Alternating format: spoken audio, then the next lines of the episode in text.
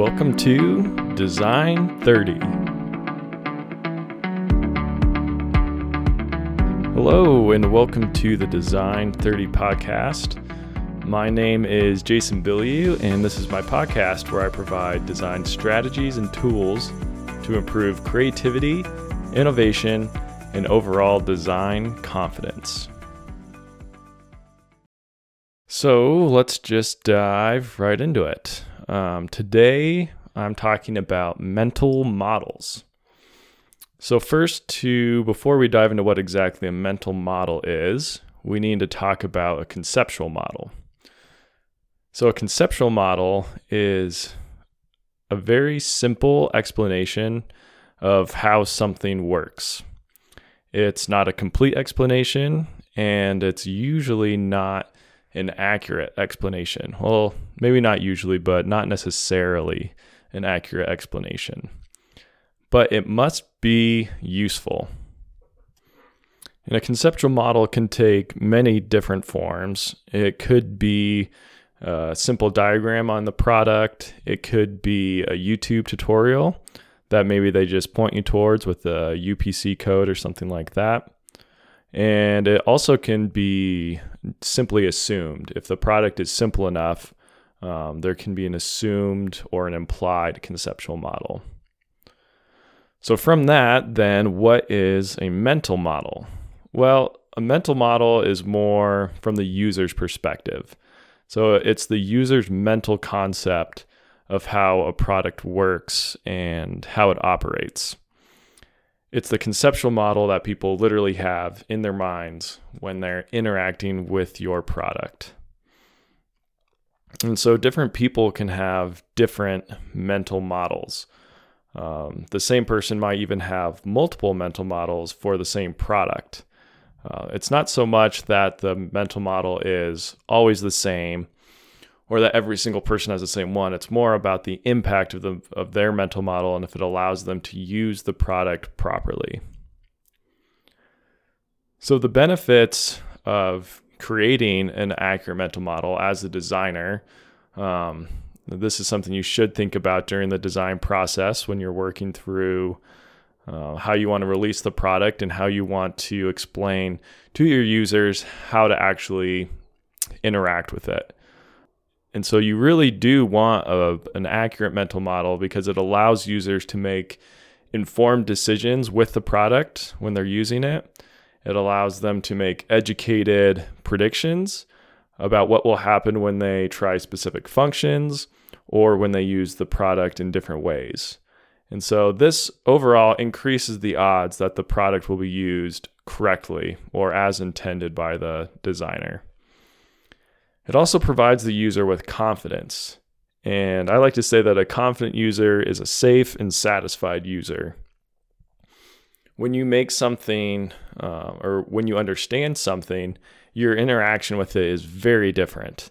Uh, you're able to make good decisions with it, you're able to be safe with it, um, you're able to teach others, and that gives you more. Uh, as the product designer, that's going to allow you to have a product that spreads or catches on more quickly if people are talking about it and they're able to explain it clearly um, to their friends and family, things like that. And then finally, um, it also provides this confidence. And when the user has confidence, they're going to have more creativity as well and use this product in more ways and to solve more of their user needs. And so all of this really adds up to a more satisfied user. But I do want to reiterate that a conceptual model isn't always literally accurate. It's not literally accurate to how the product works necessarily, but it does need to provide enough information for the user to understand the product, um, how to operate the product, and what should and what should happen when they perform specific functions. So this allows them to achieve their desired intentions. And also, if an undesired result occurs from some action, then they will be able to uh, more accurately respond to uh, that undesired result. Uh, they'll be less confused and uh, more importantly to you as a product designer, they'll be less frustrated with your product. So how do you as the as the designer actually provide this conceptual model? Well, the first thing to do is to create a simplified theory of operation and then add this to the product in some way.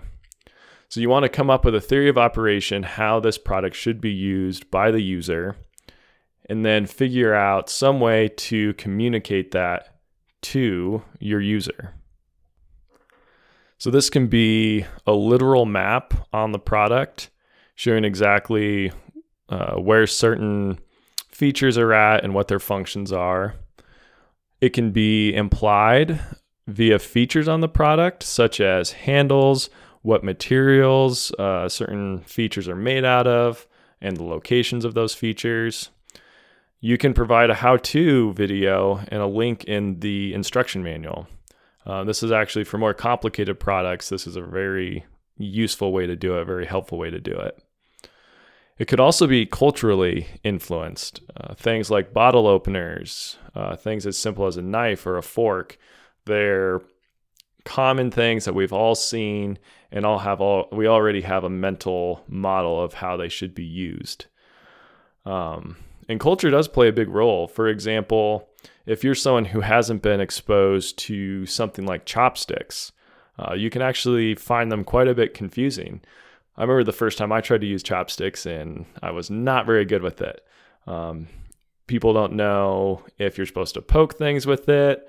Are you supposed to just kind of shovel it uh, like you would with a spoon? Are you supposed to pick up individual uh, pieces of food, whatever you're eating with it?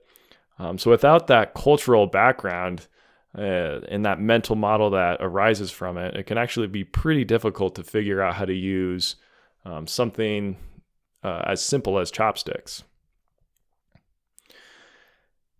So, as the designer, how do you know if your mental model is good?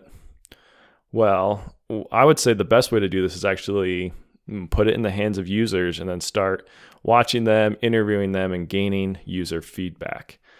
So you want to see if your users are frustrated. How often are they making mistakes in improperly using the product? Are they damaging it? And this is a huge indicator. If they keep damaging the product, then there's a good chance they don't understand it or they don't understand how it's supposed to be used. And then how do they respond when they make a mistake or when something unexpected happens? Do they immediately have ideas of how to correct it? Or are they dumbfounded and then even more frustrated? They just have no idea why this is happening. And then you can even ask them can they explain uh, what they tried and why it didn't work? Do they have any idea of what's going on with the product? One example that I want to give to illustrate this idea of mental models uh, is this electric kettle that I recently purchased.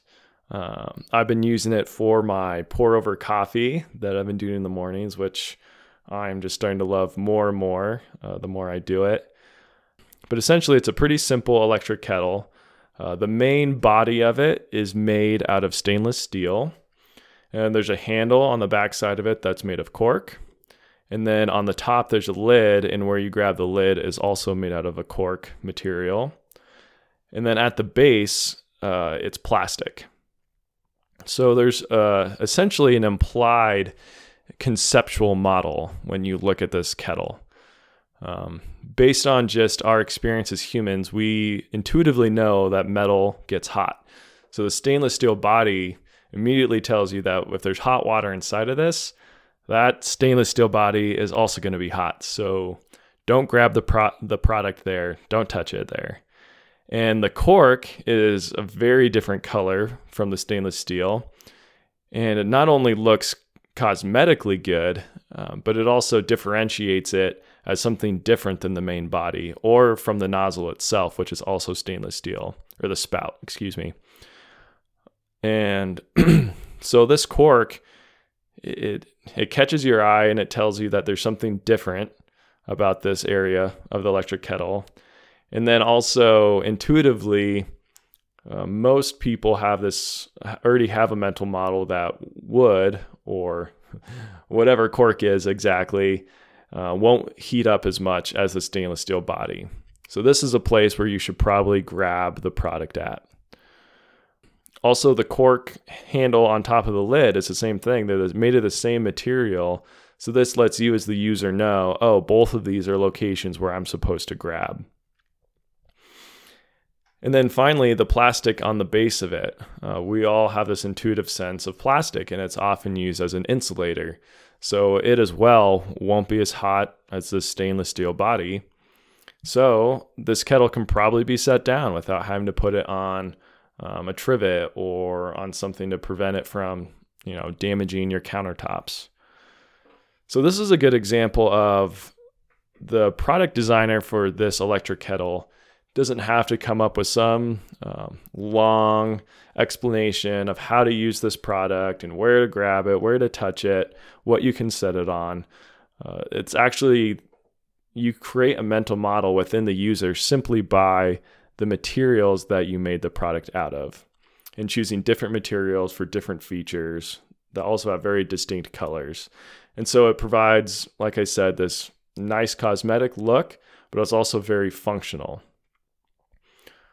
Um, and this heavily implied in this are the ideas of affordances and signifiers, um, which I'm not going to dive into in this episode, but I promise I will get into those uh, in future episodes coming very soon.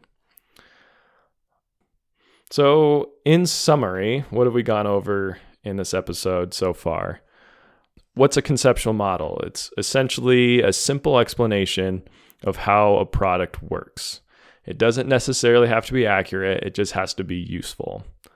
And then a mental model is what your actual users have in their head. What's their mental conception of how your product works? And we discuss different ways of uh, providing this mental model to your users.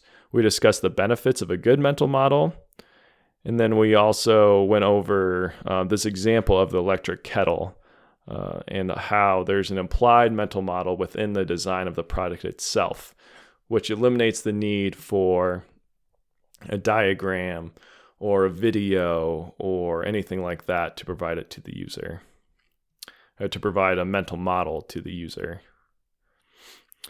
So, as we've been doing now at the, we're nearing the end of this episode. Uh, it is a little bit shorter one, so uh, you might even have time to listen to it twice if you have the average commute, which I believe is between 20 and 30 minutes in the United States.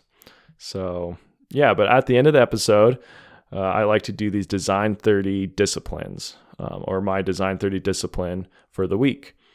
And and so the idea, again, just to reiterate, is there's five different sessions. You can break these up into five days in the week. Or if you just have one free day or a free evening, you can do all five um, all at once if you if that works better for you. So this week in session one or day one, I want you to pick an appliance in your home and think through how you believe it works and and how you think other people uh, believe it works. And so in this session, just really think through that. Pick this appliance, how you believe it works, and how do other people perceive it, and how do they think it works. And then in session two, I want you to actually write out a simple theory of operation. This can just be words, it can be some sketches, but don't get too into detail, but just a very simple theory of how this appliance operates. And then in session three, I want you to actually create this conceptual map or a conceptual model um, that would be customer facing. So I actually put a little bit of time and thought into this as if it were something that we're going to be shown to a customer uh, that would explain to them how this appliance works.